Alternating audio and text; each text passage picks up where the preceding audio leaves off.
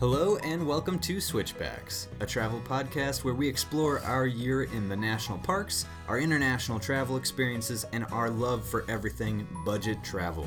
We're Cole and Elizabeth Donaldson, a regular Midwest couple who quit our jobs and set off on a year long adventure to all 59 U.S. national parks in 2016.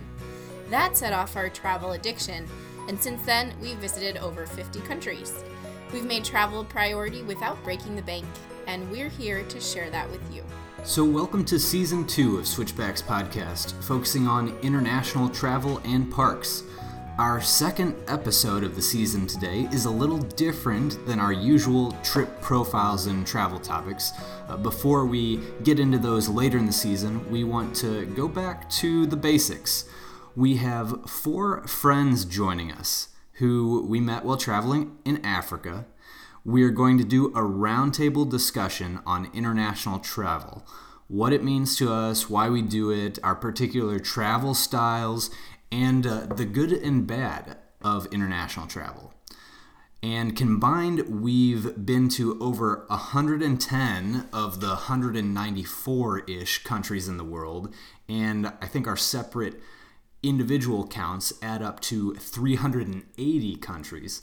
So there's a lot of international travel experience around the table. You're gonna love hearing their stories and perspectives. Uh, so let's get to it. Um, so let's just jump in with some introductions. We have, uh, besides Elizabeth and me, four people around the table here. And uh, Mike, let's start with you. Hey guys, how you doing? Um, I'm Mike from New York, and I'm traveling here in Africa, and I'm excited to be on the podcast today. Thanks for having me. Yeah, Mike, what areas have you traveled, would you say? And what are you doing right now? Uh, so I've traveled a lot in Asia. I lived in uh, South Korea for a year, and I've traveled some in the Middle East. I lived in Israel. Uh, and now I'm traveling in Africa and getting to see a lot of the great uh, areas in the southern areas of Africa. Right on. What do you think, Ant? Ah, it's pretty amazing. Um, my name is Anthony from Brisbane, Australia, and I've been travelling in Africa for about six weeks. Uh, currently part of um, our combined honeymoon with my partner Hannah, and we started travelling about seven months ago, and we've done a lot of hopping around the continents with a lot of flights, and yeah, covered Eu- uh, Europe, um, Middle East, uh, Africa, and back to Europe, and then back to Africa. And here we are in what Botswana today. Yeah, that's right. They're way cooler than us. It's a little longer, a little longer than our honeymoon. Um, but yeah, and, uh, so Hannah. Hannah, you're Mhm. next. Hi, I'm Hannah. I'm from Adelaide, Australia. And uh, yeah, we're on our seven month honeymoon. And you had to quit your jobs to do that, right? Yeah, we did, yeah. Yeah. So Mike is on sabbatical, right? Correct, Uh, for six months. Yeah. Uh, proper real estate management. Did I get that right? Yeah, development management, same, same. Okay. Yeah. Lucky Okay. you've got a job to go back to. And then somebody who is completely different, who has travel as her lifestyle, um, long term, is Carrie. Yeah. Why don't you introduce yourself? Hi, um, so I'm Carrie, and I guess overall I've been traveling about five years. Had three years away from the States, where originally I'm from Southern California. Um, I went back to the States for about eight months to see family, earn some little bit of money, and then I went uh, to South America, Colombia, and Peru. And back to the States for about eight months, and then uh, last July, which is a little over a year ago now, uh, left the States again and been traveling and be about 60 countries at the end of this little Africa Dang. trip. So you hit your anniversary of like travel, uh, international travel while we've been on this trip in well, July. I did three years of international travel, but Yeah. as far as this one trip from leaving the U.S., yeah, July, um, while we were on this trip was one year. Yeah. Wow. And then, um, so I'll just uh, give our own kind of perspective on international, what we, Elizabeth and I have been doing. I guess our first trip together, um, we didn't really start internationally traveling until after our year of the 59 national parks, which was 2016. So it's pretty new game to us. Um, and did a few, you know, one-off trips beforehand, but since then we've traveled to South America, one country, a few in Southeast Asia, Central America. Central America. Um, And then now Europe. This summer we spent about six weeks in Europe, and uh, we're on about day thirty-five of our fifty-nine day uh, Africa adventure with all these people. Woo. yeah, I just Yeah. realized Yeah. that We're it's 59. over halfway now. We love 59, don't we? 59, 59 day yeah. of the Africa tour. 59 then national 59 parks. national parks. See, it all goes back to the parks, guys. Yeah. but what I love about the this group, who you know, one of the th- best things about this tour, first of all, is in addition to all the incredible stuff we've been seeing in Africa, is the um, amazing friends we've met on the trip because there are it's been fluctuating. The number of people who come on and off the tour are um, basically 20 or so to 28 and just the stories that everybody has the travel stories uh, and experiences they've had are incredible. And this group in particular is so diverse. Mike is on sabbatical from his job proving that like you don't have to be a corporate slave all your life and you can do these awesome things Just still some of your life. yeah, just some of your life. So I, I hope to hopefully follow those footsteps um, when I start working soon. You know, Ant and Hannah both have done incredible, you know, long trips. Actually, Ant, uh, Anthony, he introduced himself as, um, Ant's good. is what are you're on 99 right now? Yeah, I think I am. I think So- I recounted the other day. So, yeah. So he'll- Country 100. Country 100 is in a couple days.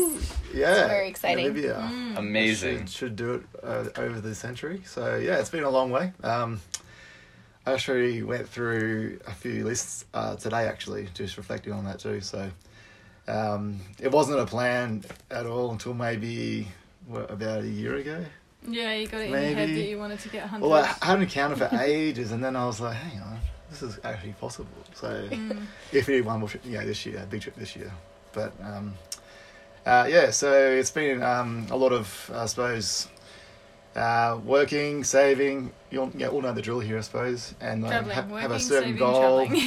Repeat. A certain, Rinse Yeah. and repeat. yeah, you want to go Yeah. to a certain uh, festival or event for that year, so you have to work to a certain date, and then you know mark your calendar off and uh, aim for the goal, and then you know Make get your plane ticket. Yeah, do you base a lot of your travel around like certain events Sometimes. like that? Uh, yeah. yeah, I had. I think I had a lot in the past. Like but, Carnival in Rio and Yeah. Burning Man. And I know, World like Cup, Mike, you're going to yeah. Oktoberfest in Yeah. a few weeks. Yeah. A few World Cups Yeah, you, you've been to, at least I know. Yeah. yeah, I've been pretty lucky with timing as well. Actually, Um, randomly on this trip, we've hit quite a few countries have had um, like their New Year's celebrations, haven't we? yeah, the New Year's, which is like you know, China, falls through January, February. Mm-hmm. And we're Randomly. went somewhere else that they had a random New Um, Year. Yeah, I Or just different right now, celebrations. So it's been like It's 12 years in one year. yeah. Yeah, there's about three or four that had their New Year's like in February Yeah. This year, Mhm. which is And um, around some vertically challenged villages. So, um, Hannah, you also 96, is it? I think it'll be 96 or 97 after this trip, yeah. Wow. Yeah. So, So right I'll behind. just be shy this time. yeah, Yeah. you just need to go on a couple girls' trips and catch Yeah. up. yeah, yeah, yeah. Yeah. No I, I've allowed. hit a lot more new ones this trip. Yeah. Ants, ants. I've done a lot of um, repeats. Yeah. on this Doubled one. them up a few times, but That's right. yeah. Take it for But the I think? I think I don't know. We're gonna have to Things we work do out for what my love. hundred will be. And then, Carrie, just to re-emphasize, like what I love about your just lifestyle is that you, um, th- this is, you know, you've said it full five years now. Pretty much. So January, New Year's of 2013, I handed my notice in at work, and I left that same January. Wow. Wow, didn't That's waste time. No, no. And you especially do something called uh, Help X a lot. Yeah, Do you want to so- tell a little bit about that? Of course. So there's a couple different online places: WWOOFing, Help X, Workaway. Um, even Couchsurfing has some now. Basically, on the different websites, people post things that they need help with in exchange for food or accommodation, depending on how many hours a day you help them and different tasks that they have available. Um, so for long-term travel, it makes really good sense saving on accommodation, food. But one of the best parts is that you get to meet a lot of the locals and you get to find you know different hidden gems that the city has that if you were just you know staying in hostels or things like It's a that different type of travel, isn't it? exactly you might not get the experience of um, so i do really like that and i try to do at least like three four weeks um, at a place when i go do that so enough time to meet people learn a little bit about it where i'm not feeling rushed basically Mhm. Mm-hmm. Yeah, and uh, is it? Um, what What are your favorite places that you've done that? um well, I can tell you my least favorite places to do it because it's Yeah. easier. Yeah. So basically, anywhere. in remember the worst. Yeah. Southeast Asia, um, because their culture, they work so much and just how much they make in general. Um, like when I was in Cambodia, their average thing was six days a week, about 10 hours a day. And that was completely normal for average, like, bartender, average, you know, just working sort of in little shops sort of stuff. Um, and the food on the street was two dollars, three dollars a meal, and you could get you know hostel room for like eight dollars. So to work ten hours a day for eleven dollars wasn't really my ideal. So I didn't really do that sort of exchange in those areas. But um, different countries like um, Finland or Norway or Sweden, um, especially some in Europe as well, it's really good. Um, Yeah. Where it's money. more expensive for Yeah. accommodations, that makes And a lot of food. sense. Yeah, or in Australia where a hostel dorm bed is forty dollars a night. And you're, It's all your fault. So lots of different styles. Definitely, like we've said before, there's no wrong way to travel to the national parks, but there's also no wrong way to just travel in general. Um, so, uh, but there are also lots of different whys, and that's the I guess the first big question I wanted to just talk with you all about is your why for traveling. What uh, maybe you get something out of it, or you want to give something, you know, from it. Um, yeah, just why? Why? why? Because uh, not there's so much experience here. Like we feel humbled with the the, the stories and experiences people have. Um, obviously, but we also know that we have in common the travel bug, uh, the, the same travel Yeah. bug that everybody has. So I know it's it's there, but I think that's the reason why we're all infected. Epidemic. so, Yeah, so, I know. so what's the drive? I think for me, it's a lot to do with enjoying the uncomfortable and getting out of your day to day. You know, listen, I mm-hmm. love my life in New York and it's great, but there are days where, you know, you're doing the same thing and then you go out and do the mm-hmm. same thing and it's great. But it's nice to get a break from that every so often. And it's nice to be out of your comfort zone and doing things that you don't normally do. And sometimes I think it's a weird thing to think about, but you become more comfortable in the uncomfortable. You know, and I mm-hmm. like that feeling a lot. It's a little bit of an adrenaline rush. Yeah, well said. Well Yeah. said. I feel the same as well. Um, I think coming from a developed nation like like Australia, we're, we're quite um, lucky, you know, with our standard of of living, as opposed to like um, what over half the world these days is still developing, I suppose. And so um, it does make you appreciate a lot more where you come from. It's very humbling. Um, it's made me um, coming back to Australia often at work. Someone's complaining about something so minor. I'm just like, mate, what are you complaining about? Like, this is nothing. like, you got it good here, and you're mm-hmm. still worried about this stuff. So, mm-hmm. I think yeah, like a lot of small things you don't sweat on as much as opposed to people who haven't experienced other um, cultures or like environments. So, yeah, I'd say it's very humbling and appreciative, really, of you know, if anything. So. Mm. Yeah, I love that. One big thing that we're all missing: food. I think traveling for worth the food mentioning. is pretty important. yeah. um, even though I probably missed out on a lot of different things because I'm vegetarian, but Also good. That's all right. yeah, um, yeah. I don't know. I just, I think I've traveled more out of my life than I haven't traveled. So, Mhm. like, I've been Yeah. traveling for that long that Mhm. yeah, it's just normal now. Like a lot of my friends don't travel. Well, they do, but differently. Mm-hmm. And then you travel because you keep traveling and keep wanting to see more places, Yeah. and your list Exactly. keeps going, Yeah. getting Yeah. longer and longer You meet more people who have been somewhere else, and you're like, oh my gosh, now Yeah. I want to go there. Yeah. Give you And great your list keeps growing. Yeah. Yeah. Yeah.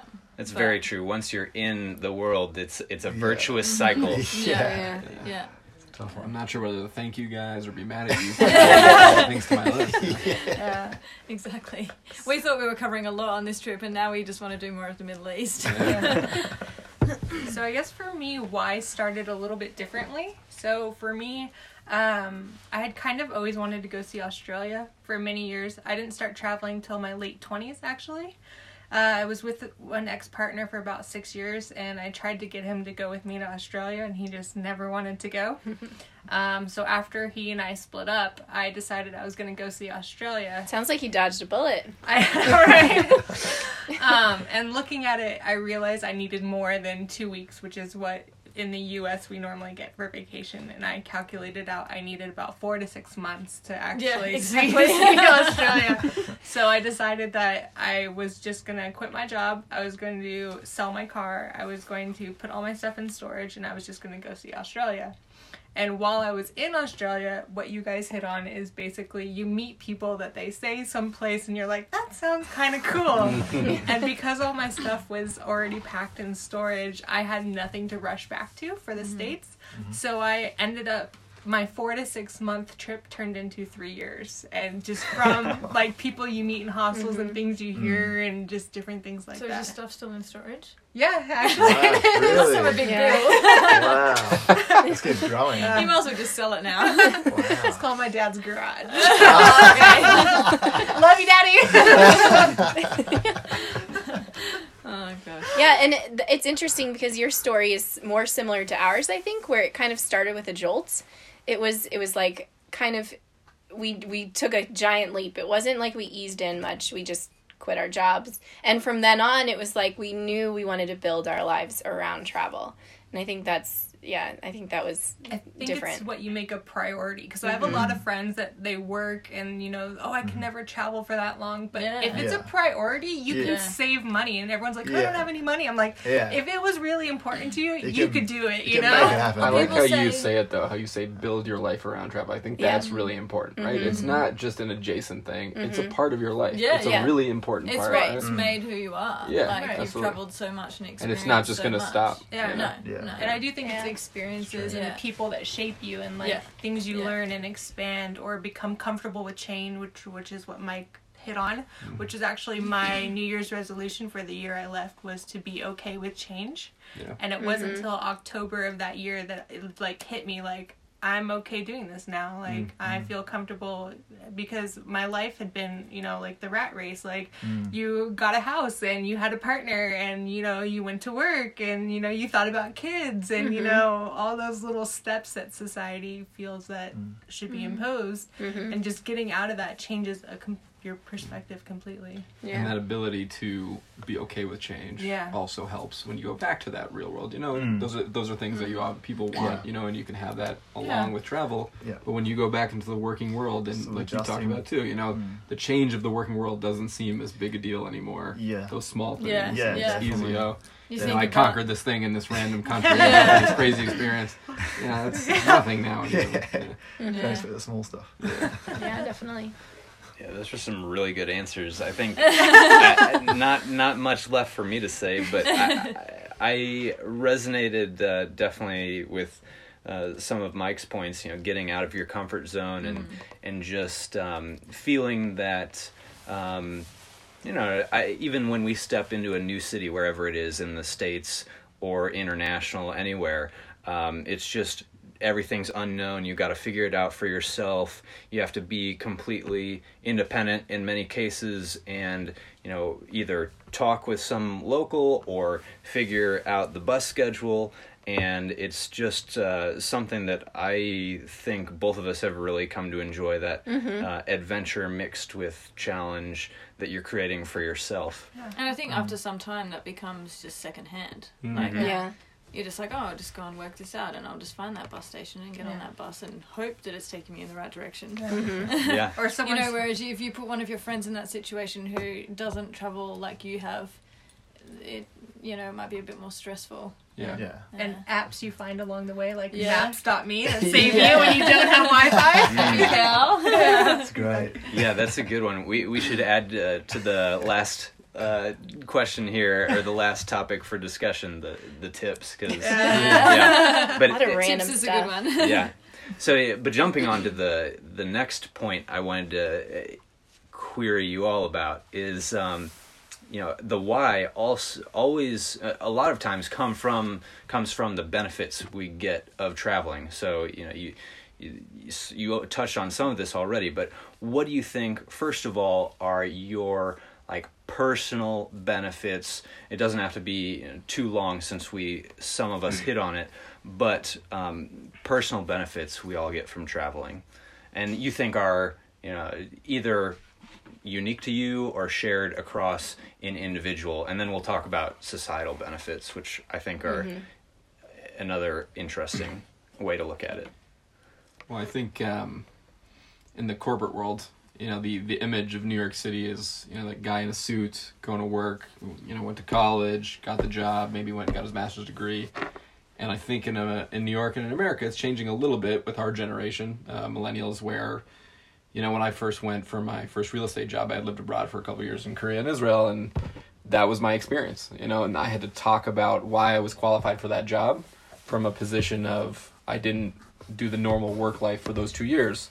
Why? What are those two years of experience? How does that translate? Right? And I think mm-hmm. that when you talk about your travel experiences, the way we've talked about the problem solving, Hannah, like you mentioned, mm-hmm. all those little things, it actually does um, translate pretty well. Mm-hmm. You know, and I think that there's a lot of value in that. That when you can talk about it well, it it makes sense. Yeah. Absolutely. Yeah. And not everyone has that experience either. Totally. Yeah, Yeah. it makes you unique. So it in a makes you way. different, yeah. Yeah. Yeah. Yeah. I mean, personally, I think for me, it's it's a lot. Like I'm naturally much more of a homebody than you are, Cole, and I I think it it takes me a little bit longer to warm up to things. It takes me longer to feel comfortable in uncomfortable situations, and travel is just such a good way to practice that skill. And that that that um, I bring back then to my normal life, to my normal job and my home life. Um, just the skills that you practice so it, it it becomes second nature when you're traveling to ask ask people like real humans questions when you can't look something up on your phone like those basic like some of those basic communication skills um, i think that just i just bring home and can You definitely flex practice. your extroversion muscles a lot Yes. more, and that's good. You need those Yeah. in certain um, Mm-hmm. just uh, circumstances. So I think what you're growing there is confidence. yes Yeah. yes You become a lot more Yeah. confident. You're Yep. More happy to go and speak to people. And I Mhm. mean, Yeah. especially when you're traveling on your own and, you know, hopping around from city to city in different hostels, Mm-hmm. Mm. um, you have to like make conversation with be. people that you've Yeah. never met before, or Yeah. like, you know, otherwise you're just going to sit there on your own and Yeah. not talk to Mhm. anyone or anything. So. Yeah. Her inner Lizzie is shining out. a little only sometimes I would say for me, patience is one of the Uh, biggest. Yeah, my that's a good second one. one. That, yeah. You become Yeah. so much more Yeah, like waiting for trains or even trying to communicate with people when you don't Mm. have the same like mother tongue. Uh, Mm. Just getting points across or or trying expectations. Yeah, expectations. Uh, Yeah. the, what we learn in the U.S. is proper or different things like Not that. the You- norm. well, yeah, it's Yeah. not the That norm be the norm, everywhere. Yeah. Well, we've been Different saying here at. TIA, right? Yeah, Yeah, this yeah. is that's a- exactly what I was This just is thinking. Africa. Very, very true. just have to africa time Yeah. slightly Yeah. different You just have to laugh at it. I Just think gotta with, with smile along with patience, you just learn to laugh laugh at at Yeah. yeah, absolutely Or even like bus schedules in Southeast Asia. You know, Yeah. it's like it shows up when it shows up. You know, but you better be on time because They tell you the bus is going to be be this big with this many seats and going to be this nice, and you're scrunched in there, and it's nothing like they advertised. The And minivan. it's just all part of the you let go of a little bit of that control Yeah. Yeah. like you realize that you don't always have to be in control and know what's going on at every moment because As long as you're Like, safe, it's it gonna be doesn't okay. really matter what happens. right Yeah. Yeah. You get there eventually. yeah I think one of the things um, I don't think I've heard mentioned yet for me is open mindedness. Um, Mm. you know, growing up in the Midwest in a smaller city, not the huge cosmopolitan New York city. well, I guess you didn't grow up there, No, but no. you know, you, you aren't you just aren't exposed to as much. Um, But going to all these cities around the world, you just have to as we kind of talked about, be okay with different things, understand that people's timetables are different, uh, and then uh, they don't think about things the same way. They don't have the same values. They, you know, just uh, different things are acceptable that wouldn't you wouldn't even dream of in the Midwest.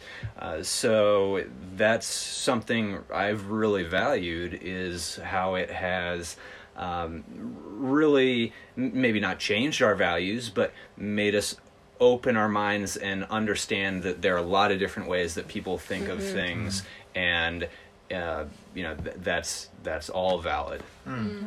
Now, or do you- spell things or say things. Yeah. Tomato, tomato. Which is actually one of the more fun parts, I think. of the right? Just hearing everyone's That's true. accents. I swear that conversation Yeah. comes up with Caribbean, Every new person Caribbean. Yeah. it's great.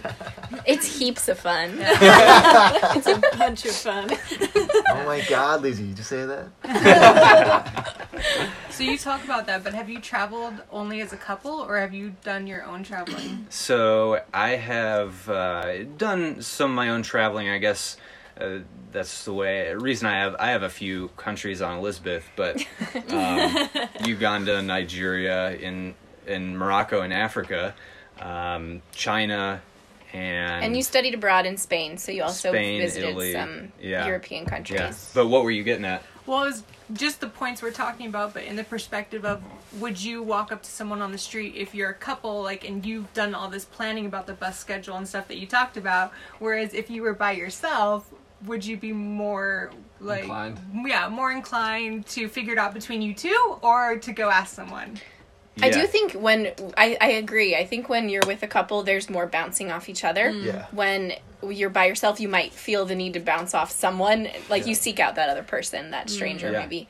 Yeah. Um, That that might just take you longer. Yeah. Bounce off each other first Right. and then go and ask for Yeah. right. We definitely talk to lots of people on the street, Mm. um, especially when we don't know things like bus bus schedules. But I also think it's inevitable that that second person who speaks, you know, your language, knows exactly where you came from, insulates you from Mm-hmm. um, your surroundings. I don't think there's any way it couldn't. What do you think, Yeah. Hannah and Ant? Uh, Yeah, I agree. Great question. Uh, So you guys have done traveled a deal of both. Yeah, we Yeah. traveled a lot before we even met. But, Mhm.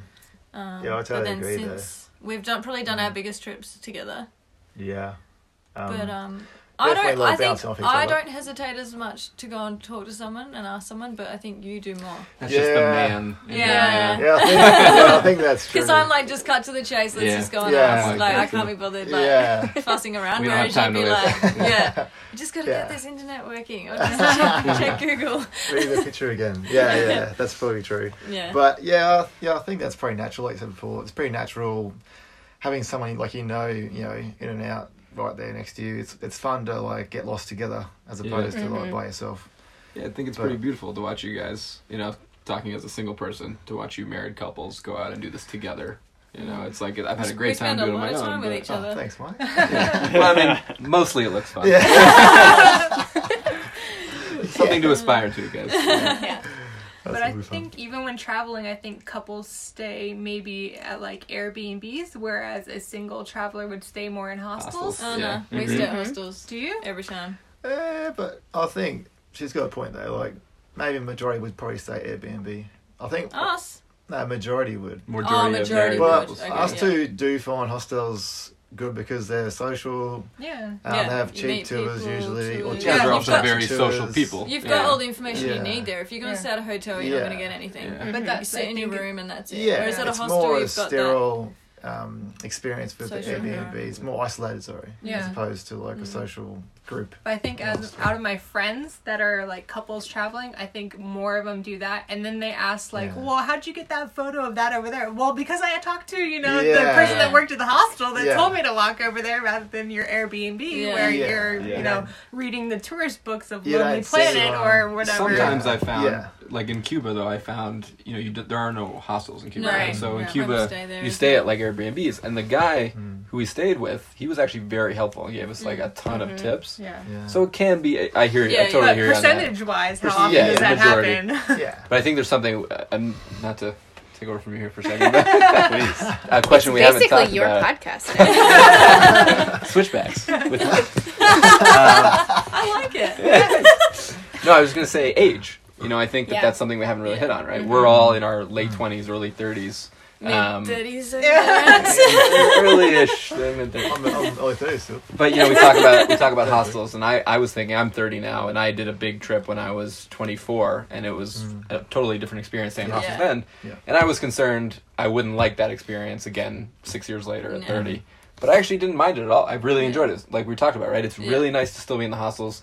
Didn't feel like the old guy. Did I Um, know the old guy? not yet. Yeah, yeah, and I actually yeah. did find that there were a lot of late 20s, early 30s people traveling, more than Yeah. I remember. I at think it depends where you Yeah. go as well. Like Yeah. if you go to some of those, like I'm not saying they're bad, but some like if you're going to Paris or something and you're Mhm. staying in like the most popular hostel, you're going to get a lot of young people. Yeah. Mhm. Yeah. And there's If nothing wrong going with some young people. No, can be no, Yeah. no. fun But. I, when I was in Southeast Asia, I agree with Mike. I there's more people my age now than there were five I years feel ago. that's Yeah. the case as well. And I think we Yeah. gravitate to each other in a way. Mm-hmm. Yeah. No, seriously, I, I met a guy just this time on this trip in Indonesia, and he was 30, and we just ended up traveling together for almost four weeks, and then he came to Sri Lanka with me, and I, I think we enjoyed the fact that we were the same age, same Yeah. place in life. Yeah. You know, we could travel the si- similar Actually, ways. yeah, when Yeah. we were in South America, we we twice we met a couple, didn't we? One from America, one from Canada, and we would spend Mm, like a couple of that's weeks traveling with them, Mm. Yeah. and then you know they But they had same plans to go somewhere else, and then we met ages. another couple, Yeah. and so we You're could a bit more with them, which confident, was really mature cool. by that stage. Yeah, and that's not to say that you know meeting with the traveling with the younger people you don't Oh, have a great time either. But Yeah. it's uh, it's just great to know that you can continue to do it as you get older because we want it to be part of our Yeah, lives. So. right. Yeah, yeah. Yeah, what I've loved on this trip is although we, I would say actually Elizabeth and I on this overland tour are pretty much the mean age of mm-hmm. 29, 30. Mm. That's Um, about th- average. there were, mm. you know, Paul and Julie, our uh, Yeah. elder statesmen of the group, were uh, In their forties. Yeah, in 40s. their forties, and Yeah. LA party hard. And they, I guess they don't wanna give it away. of the that. That's good call. no, they were the life of the party. Yeah. and uh, there were plenty of people that we saw in other trucks that were, you know, middle uh, aged, and it's. Uh, I agree. I've seen lots of diversity in age throughout Africa, which has been really cool and hopefully encouraging. You know, and at the same time, we had people on our tour that just graduated uh, college, and now one is just graduating high school. So it, I think hopefully that is a little encouragement to the audience that it, it there are people like you wherever you are. Yeah. Um, but uh, to just wrap back around, um, let's brainstorm on quickly the the societal benefits, if you see any, uh, of travel. Is it because uh, in some respect, in most respects, I would say it can be a pretty selfish endeavor. You know, you, we just talked about how it enriches all of us, um, and that's not a bad thing. But are there any societal benefits to you going to another country? I think even just like you're saying, you know, could be sort of selfish, but like when I go back home, like things I've learned like around the country, I bring back to my family and they learn it and then their friends learn it. So it kind of affects more my hometown.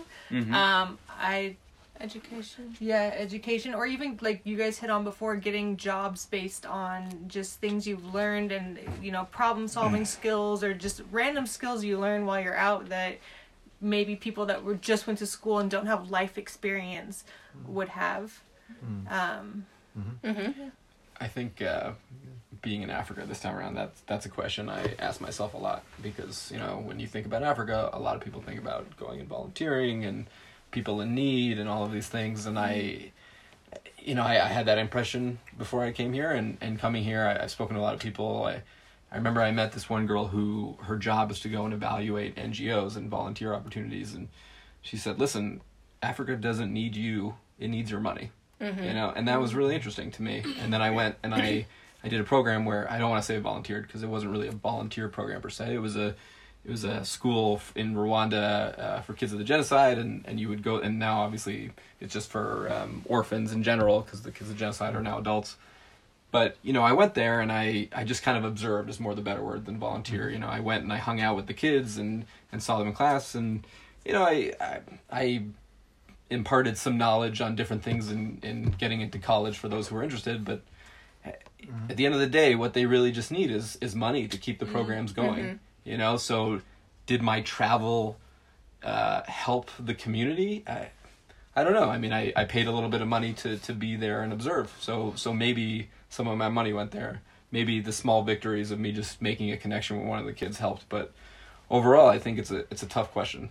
you know? Yeah, I think it's Yeah. a very tough Well, question. tourism Well- keeps well a lot of there. countries alive, really. Mm-hmm. Sure, that's and another a lot aspect. of towns and cities and Yeah. families, Yeah. um, which is yeah, it all comes down to money, doesn't it? Mm-hmm. So And we, I, we yeah. do bring It's a fine money, line. and they give us back, you know, knowledge and culture and Mm-hmm. Experiences. yeah, Unique experiences experience, yeah. and And maybe looking at friendships. cool animals. Mhm. And, yeah. Yeah. Yeah. and Yeah. it's a form of uh, I think the word is wealth dispersion. You know, just Mm. um, kind of Distribution. Yeah, it distri- It's you know kind of evening the distribution a little bit of Yeah. global wealth, if you will, Mm. because we're all from Western countries. There's and and all on, on this on our tour we have you know there's four of us right here from us there's a few more um, there's australia there's lots of uh, brits there's uh, some irish uh, new, New zealanders Canadians. uh, yeah, Canadians, Germans, Dutch, Japanese, all just on this one trip. But the one thing that's that is also true is there's no Africans.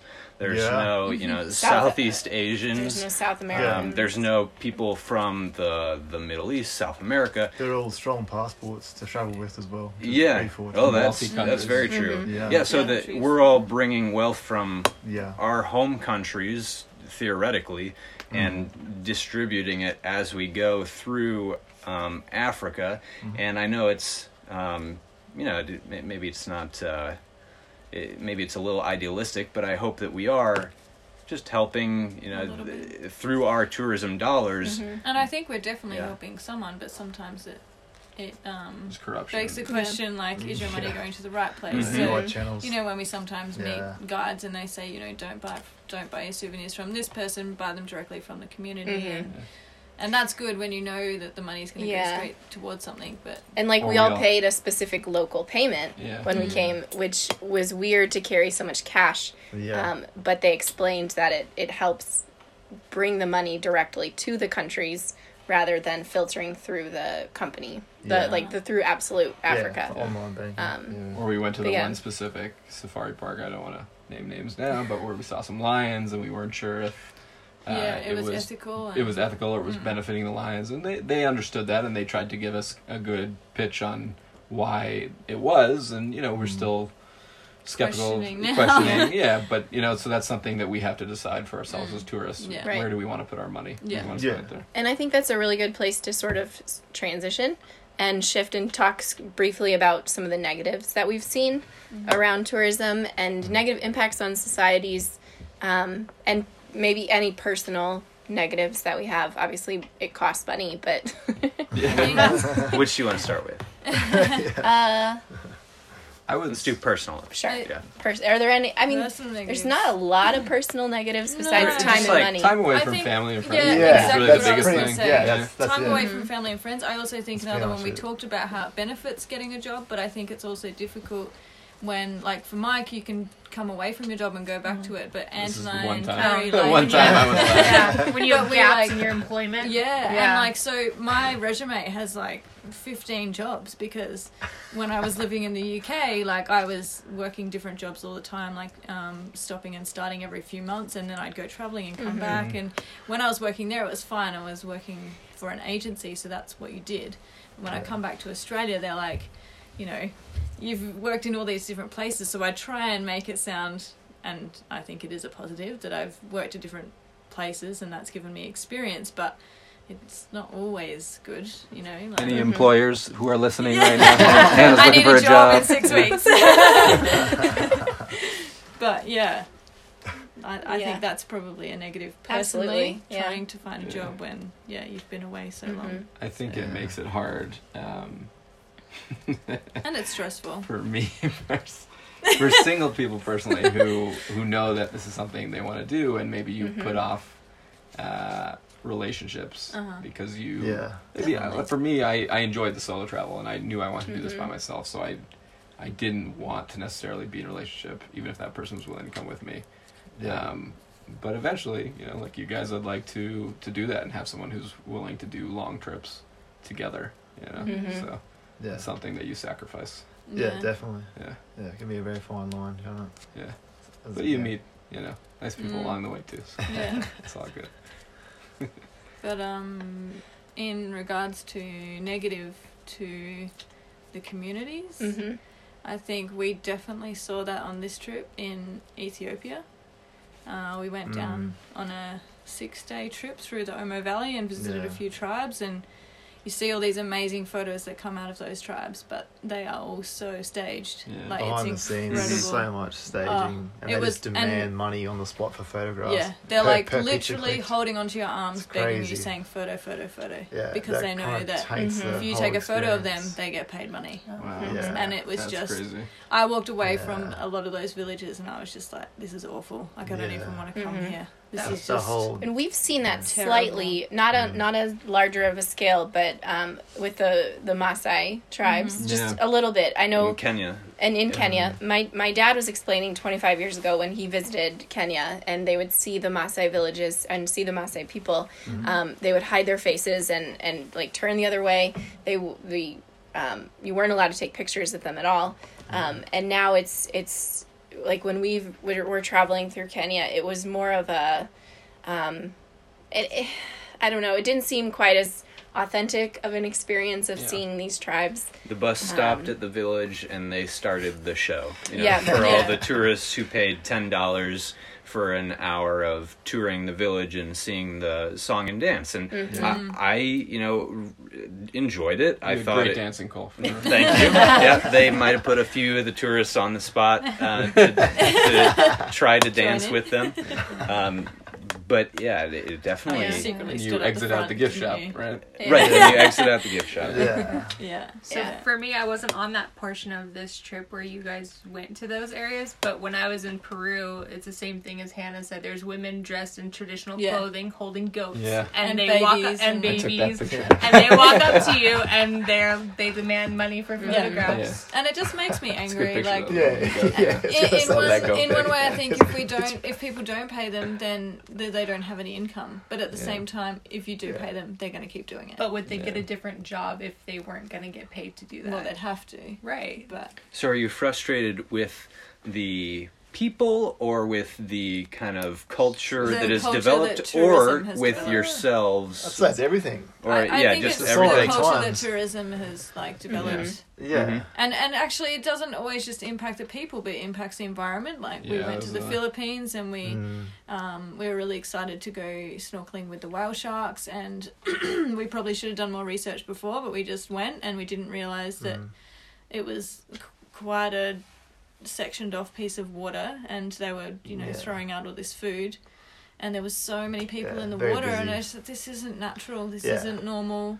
Sort of Like, these animals should be deep, deep in the water Constant and- boat going out, back in, out, back in. Yeah. Oh, of, I just throwing this food out to these whale sharks, and that's the reason they're there. Otherwise, they wouldn't be mm-hmm. there at all. yeah. And I think it's, I don't know which I like, I dislike more, but I I get really annoyed with the environmental stuff, but mainly animals.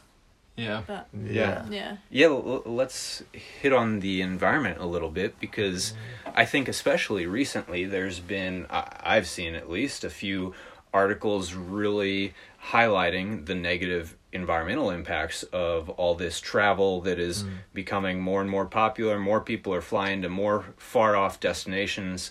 Uh, and I can't, uh, I can, I'll be the first to admit that, you know, like we have flown probably well more than the average uh, Oh, American over the last you know three years.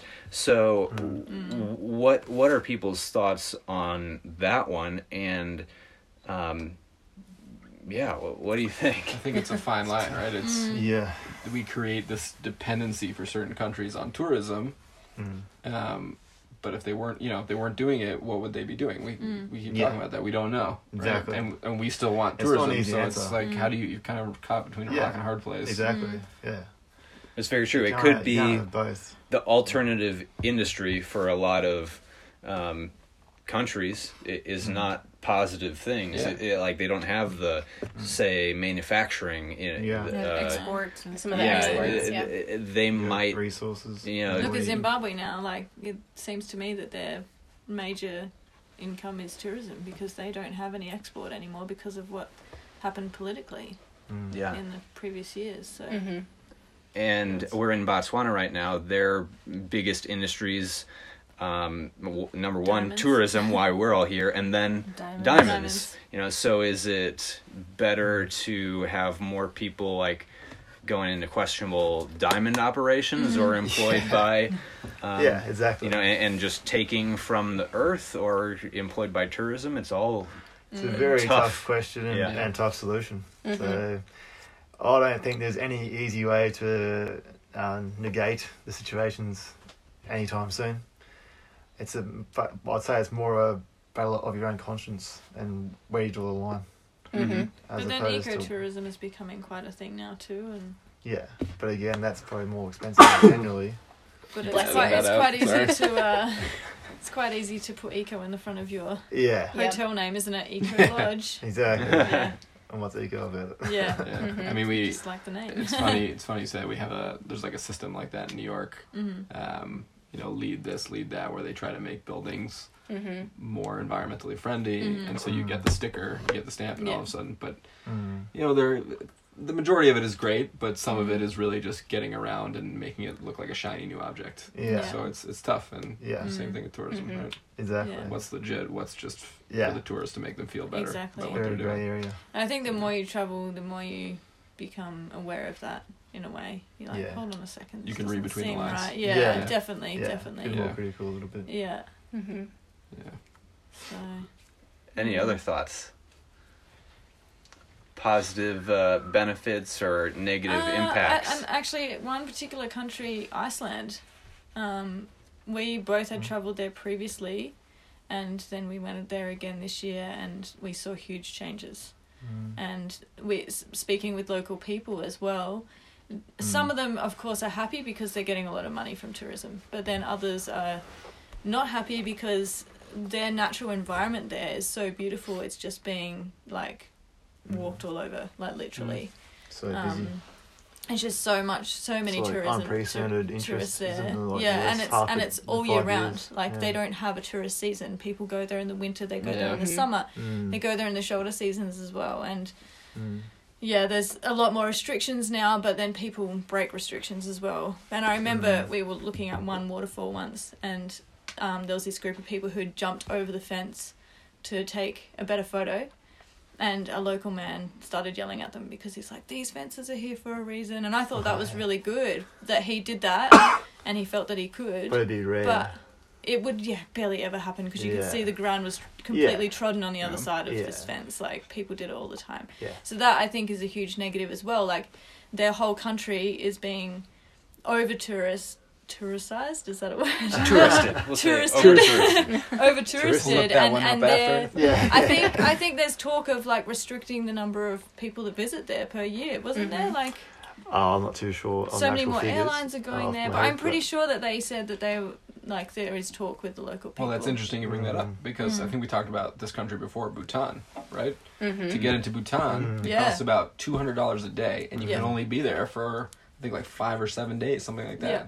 Because they want to restrict the number of tourists and make it a special thing to be there. Yeah. Make sure they protect their environment Yeah, and their people and whatever goes on there. I mean, yeah. i- it's a difficult question. Does that happen all over Yeah. the world? I mean, I Mm. don't know if that's the answer, but Yeah. I don't know if it's not either. you And know? that's a very Yeah. frequent, frequently uh, discussed topic in the national parks too.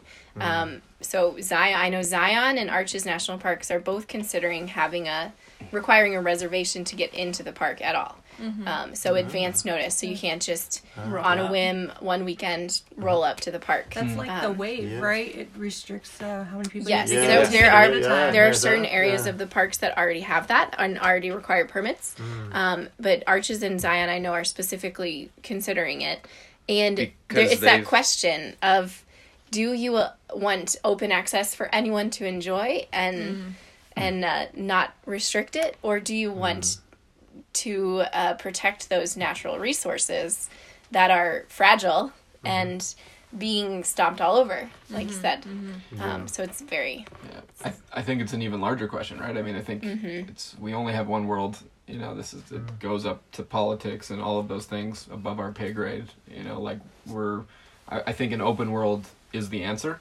You know, and it's and we have to try and do it as responsibly as we can, Or as respectfully. as respectfully for sure. I, I don't like the idea of limiting so much because I think we should all have the opportunity. uh, Hopefully, those who can afford it, and hopefully Right. more and more can.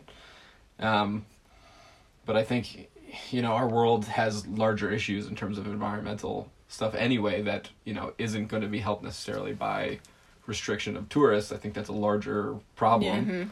Um, so so yeah, I think that that's just that's got to be worked out separately. Yeah. You know, and, and hopefully we can participate in that in another way. Whatever, calling your congressman or whatever you guys do in Australia. Feed kangaroos.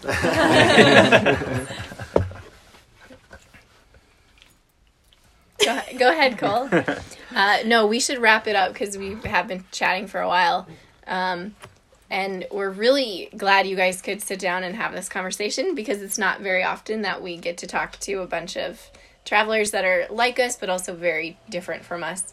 Um, so, to end things, if you have any final thoughts or just um, maybe one, like, oh, tips or. Or like Yeah, let's- one. let's do, uh, do tips. Yeah, one That's tip. fine. One tip first, and then we'll end on one like magic tr- travel magic moment. Um, Yeah. th- it's Or just favorite a favorite memory. memory. Yeah, something Yeah. like that. So, So does anyone have any tips they want to throw out first?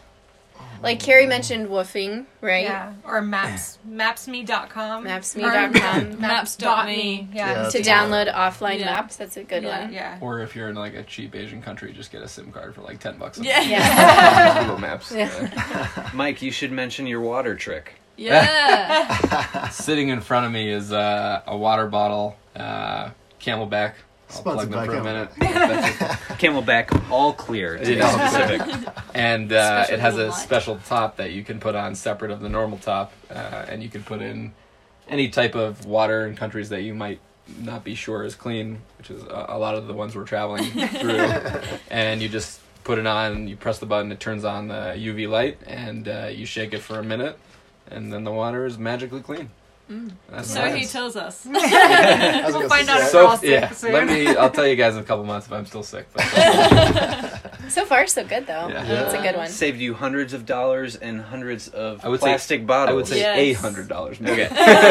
but plastic bottles, yes, Plastic which is my bottles. participation is to the good. environment. There you go. That's Yeah. it's good.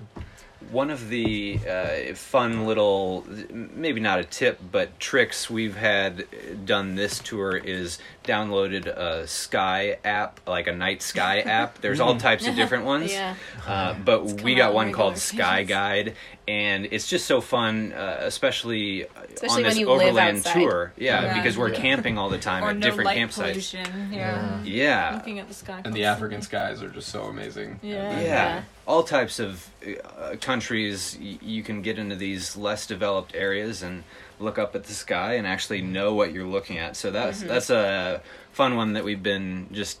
You know, you don't have too much to do when the lights go down when you're camping, except uh, look at the sky. Or So, watch a lunar eclipse if you're lucky. Yeah. enough. Yes. That was pretty cool. Did Oh, that. Uh, Cole got some great pictures of that lunar eclipse, by the way. really We'll post excellent. them later. Yeah. yeah.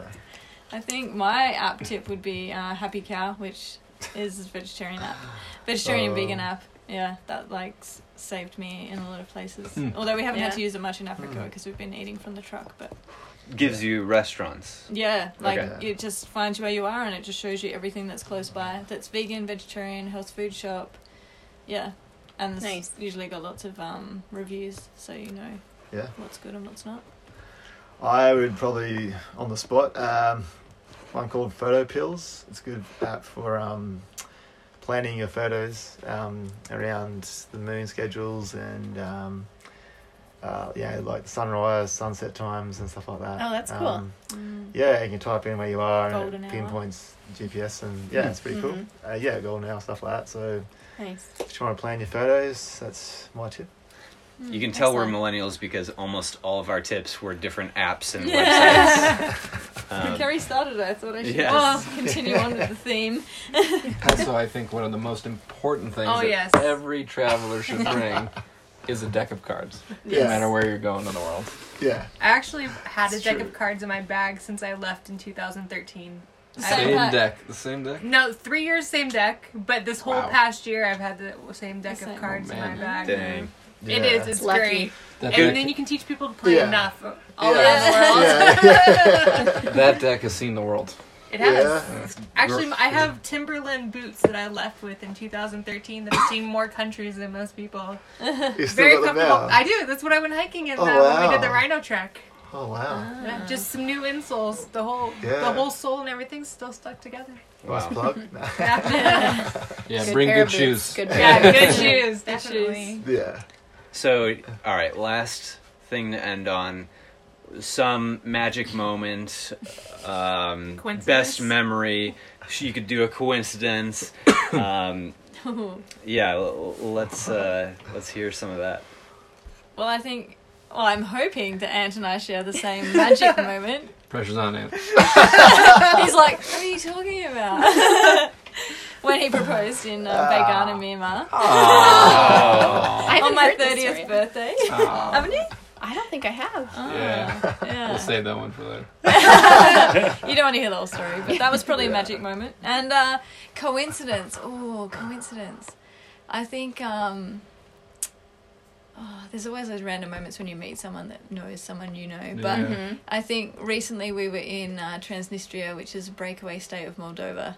And it was just after Eurovision, which you guys probably don't know much about I know. Eurovision, but um, Go we we were in this tiny village, and they had like their daily, or not daily, their um Yearly. yearly annual festival of like Like a town fete. celebrating the village. Carnival. Yeah. And uh, we're taking a photo of the largest Lenin statue head um, yeah, in the world. in the world. Just the head. Just must- the head. A must see, right, guys? Yeah. it's Yeah, yeah, yeah. Had bullet holes in it and everything. Oh, yeah, man. it was pretty cool. Anyway, so we're taking these photos and this car rocks up and people get out and they're like dressed in suits and stuff. And we're like, they're pretty dressed up for like this village fair.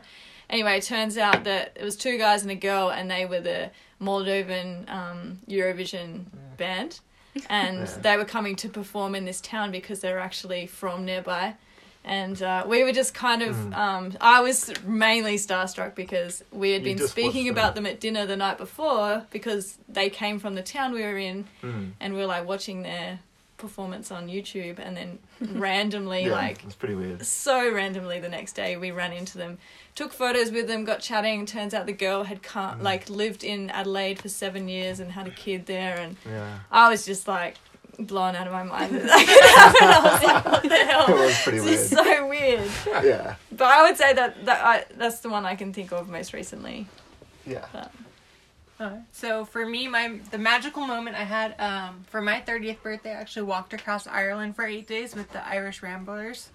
Um, and during part of the walk on the Grand Canal, it looked literally like a unicorn could just walk right out of this glowing like the sun was coming down at an angle through all this Wow. like green forest it just looked like when i think of Magic. fairies and unicorns it was just like the spot right there yeah um, and my biggest coincidence was actually I was in Australia and I met a Swedish girl um, in the uh, outback. Um, and we I was under thirty, so I had a one year working travel visa. We decided that later in the year we were going to meet up again in I think it was September and fly to Bali and spend like a month there. Um, it was nowhere on my plan at the time, but I said, "Hey, let's go. Why not? We'll make it a yes trip." And uh, her and I went there, and we ended up in Ubud during the mass cremation ceremony that they only have every like three to five years, which is where the village um, basically creates these paper mache bowls. Um, and they put their deceased people in and cremate them during the ceremony um, if they're not already cremated. Um, and it's a big festival that they have there. Um, and then that December, I went home uh, for Christmas to visit my family. I was cleaning out some paperwork in old boxes. And for my English final in high school, we had to write 50 long term goals and 50 short term goals. And listed on that piece of paper was to see a mass cremation ceremony in Bali. really yeah. That's. Creepily I didn't even didn't even remember writing that. And I didn't even know what that was. Yeah. Um, and yeah, it was, it was checked have it somewhere. Yeah. So Cool your things to do in your life. subconscious was checking off the goals. Yeah, exactly. You know, I could check off a few at that time, but I it was just really people. weird. To find, it was cool. really weird to find that and see that on there. Yeah, it's Yeah. crazy. Wow. Mike? Uh, Place. Tell us your magic PG moment. stories, right? Yeah. Magic Please. Mike. Uh, no, I was just thinking of one. One of my uh, one of my best friends since high school. Him and I we went to Peru together uh, like six years ago. It was just an easy one. We were just hiking the Salkantay Trail to Machu Picchu, and we were with a great group. And I remember we were all sitting under the stars. Another great, you know, um, sunset, and then the great stars out there. And everyone was talking about like uh, shooting stars and all this stuff. And him and I kind of like looked at each other. like, oh man, I've never seen a shooting star. And he's like, yeah, me neither. You know. And I swear to God, like 30 seconds after we both said that, we both saw a shooting star. and then we jumped into each other's arms. we were so, it was like the most genuine, like, excitement, like, giddy excitement. It was really funny. I'll never forget that moment. That's awesome. Yeah. and, um, what was the other coincidence? Um, Coincidence. Oh, you, You don't have to do both. Yeah, you could Yeah. pick one or the other if you want. That's good. just a coincidence. I think I mentioned this to someone the other day. Just um, uh, sandboarding in, in Huacachina. I was I was up there in, in Huacachina, Peru, and I I'm like at the top of the, the sandboard, and we're just talking to some of the people who were also doing it, and this one girl just happened to be from my high school in my town. Where I went to high school, she was a few years younger than me, so we didn't know each other. But Yeah. in all the places in the world, you meet someone from your high school. Yeah. Yeah, that's weird. I think traveling makes the, the world seem so much smaller. Yeah. You know? Yeah, it It does. really does. There's so many connections beyond Wow. what you usually understand. Yeah. That's awesome. You got a magical moment yet? Or did you share the same as me? Uh, Better be begun. Probably Better be proposing. begun. Actually, I'm trying to get roasted for this, but um, Here we go. When, when I was uh, turning 30, just a few years ago, uh, um, I wanted to go somewhere different, so um, I wanted to go to North Korea and go see the Mass Games, which is a big giant stadium. Um, it's like a two-hour extravaganza of like this. I don't know how do you describe it. Gymnastics, dancing, It's singing. just a massive whole football field full length of like Everything lasers. in mass. It was insane, but it was really cool. And I remember standing there thinking, "This is so bizarre." Actually, being here, like you know, of all places to choose for your thirtieth, it's not your usual. I don't know. Go I'd to the pub or go away for a resort. yeah, it's pretty cool. But uh, for uh, coincidence, um, I'd say years ago when I first moved to uh, London, um, I met a guy on a job in, in Australia before that, and he'd been over there years previously. And he told me that I could borrow his tool bag over there when I first set up shop over there. And one day I had this tool bag on this building site, and uh, an Australian guy walked past me and he said, "Hey, is that your tool bag?" And I was like, "Oh, it's actually my friend's from Melbourne." He's like, "That's my cousin." And I was like, "What?" Brenton. And he goes, "Yeah, Brenton Monroe's my cousin." I was like, "Oh shit." and then we got chatting, and this guy's name was Nick from Sydney. And uh, to this day, he's now one of my best mates. So, Yeah. No way. yeah. yeah, been in touch like That's ever really since funny. that That's one crazy. that one random moment. So yeah, pretty weird. So, If you hadn't gotten that tool bag, you might not. have been yeah, your wanna best talk man. Yeah, very I'm weird. glad you didn't make that your magical moment. That seems pretty magical to me. Actually. Not as magical as a proposal. What's your magical Yeah, moment? you guys would have. So we have one that we always say from the from the national parks. I don't know. Maybe you have a different one. Do you have any from Africa? Well, Yeah, I was thinking one from this trip maybe. okay, I'll tell the D- the Denali one then. Okay. Okay, so our magical moment happened in our last national park, number 59. And the forecast for Denali was terrible. It was going to be rainy the whole week we were there. There's it's typically really pretty um, pretty bad weather in July. Um, and only about 30% of visitors get to see the mountain at all because it's so cloudy and so socked in. Um, and of course, Denali, Mount McKinley, tallest peak in North America. Um, so we were pretty much set on not seeing it at all. Yeah, very low probability of seeing it. Um, so we were camping all the way at the back of the at the the furthest back you could get into the park at Wonder Lake Campground, and which was it's a it's a better chance of seeing it. But we still first day dro- driving out there, camping, super cloudy. Second day, we wake up, we think we see a, a sliver of the mountain, and we're like, woohoo, check, we got it, we saw it. we're part of that 30%. Um, but we still didn't feel like we saw like a good solid view. So the third morning we were waking up, we were gonna we were gonna pack up our tent and leave that day, that morning. And um, it's about four AM and Cole has to go to the bathroom because and it's it's light because it's Alaska in, mm-hmm. in the summer. And so he unzips the tent and we we didn't know where we set up our tent first of all because we could, hadn't seen the mountain at all. So we didn't know it- the orientation at all. Best So spot, yeah. Cole unzips the tent and just like filling the view is the mountain with no clouds. Really? Like Amazing. Denali, just right there. Wow. Yeah. No clouds, just it, it wasn't. It was supposed to be cloudy the whole time. Um, That's And- really And I like immediately yelled to wake her up. we were like, let's get some Get pots and pans and like wake up the rest of the te- the, the campground because it's beautiful and it might be going away soon. Yeah. So we like ran around for the next hour, taking pictures. with uh, it- m- a lot of people had woken up by that Yeah. point Oh, too. wow. Um, and Thank goodness for your bladder. I know. Oh, wow. But by Wow. 10 o'clock, it was all cloudy again. Yeah. yeah. Uh, Yeah. and so by staying in the back, of course, we had a better shot of seeing it. But just like I just remember unzipping, and it was like full view, way closer than Like we thought we were. Yeah, right there, and we had no idea we were where we had set up our tent even. That's Um, awesome. It's awesome. But we just pretty like chased it around for a, for an hour and then and left. But we were like, that was crazy. Mm. Yeah, just on a that was high. just yeah, yeah, totally. Yeah. Yeah, because That's we had cool. we had we had pretty much gotten our hopes. I mean, our set our expectations Yeah. very low. It's amazing that. it disappeared too. Like Yeah. it didn't just stay like that. Yep. It, it was Yeah. gone. Just said hi to us and then left. Yeah. Wow. Yeah. Cool. Yeah, Do you have a different? Do you have a different moment, Cole? Well, there are so many from this trip with all of the sunsets, with all the animals we've seen.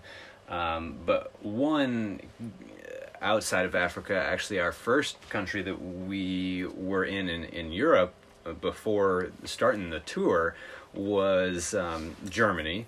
And I just will always remember when we were with your relatives, Elizabeth's relatives, that whole time, and they took us out. You know, our- had a big dinner one night out at one one of their favorite restaurants that Elizabeth's grandparents always went to when they went back uh, to Frankfurt, which was the city that they all grew up in, and um, it was. Uh, Frankfurt in general is famous for its apple wine. It- That's a big thing there. I always thought German. I thought beer. not not around here, or not around Elizabeth's older grandparents or, or uh, relatives at least. Um, it was all apple wine, and went to this restaurant. Had uh, this gigantic ceramic pitcher of apple wine that you know f- fed or I guess satisfied the thirst of all six of us at once. And um, I don't know, it's just uh, uh, the uh, people being around the family there, um, you know, kind of struggling through the um, language barrier and just hearing all the commotion around us, the whole environment of um, just a lively Friday night of people uh, enjoying, you know, like a, a regular night on the town with some of their f- best friends. Yeah. Um, you could just feel the the Friendly warmth. Yeah. and everything of of the from everything from the server um, to the you know noise and to the apple wine. Mm. Yeah. and I felt really connected to my grandparents there too, and Yeah. and my grandpa who grew up in Frankfurt and has had passed away about five years ago. Just knowing that he would come back to that exact same restaurant hmm. whenever he hmm. went back to Frankfurt, and just like sitting hmm. there, feeling like feeling more connected to my past and heritage. That's awesome. That That's was awesome. really cool. Gotta Yeah. get some of this apple wine. Yeah. It's, it's pretty Yeah. good. It's It's pretty good. I want to try. Is it better than It's like Savanna? Savanna. Yeah, sounds like Maybe sold. We're sold. Very good, aren't Yeah. Anyway, Speaking for of it. Savanna, maybe we should all go yeah, speaking of. Savanna, yeah, I- I think we uh, all need a refill. Yeah. And but seriously, thank you everybody for Yeah. jumping in here. It was really cool to hear more of your problem. stories. Thanks for having us. Thank you. Yeah. yeah, it, We it could was- sit and talk all night, really. Yeah. uh, we probably will after this. Um, but for now, I'm gonna hit uh, We stop do the here. theme song now. Is that what we do? Do do do do. Switchback kids. All right, yeah, I'm cutting this off. All right. I hope you all enjoyed listening to our conversation as much as we enjoyed having it. Uh, one of the best parts of travel is definitely how you can bond over it with others and the friendships uh, you can form during it. So, those were definitely for friends for life. Uh, our next episode is going to be a little different as well. Instead of the first Monday in December, we are going to be putting together a bonus episode for the Monday before Thanksgiving that is completely user generated and it's going to be a smorgasbord of topics. Uh, so, we've gotten some fantastic comments and stories over the summer while we were gone, and we're going to share all those, but we also need more from you all.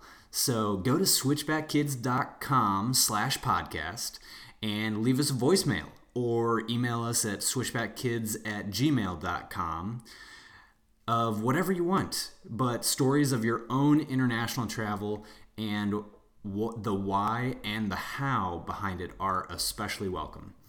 Until then, thanks for checking us out today. If you enjoyed the podcast, we'd love for you to share us with a friend, give us a rating on iTunes, find us on Facebook and Instagram at Switchback Kids, blah, blah, blah. Uh, and you can always get more national parks and international travel videos, posts, guides, and more on our blog at switchbackkids.com.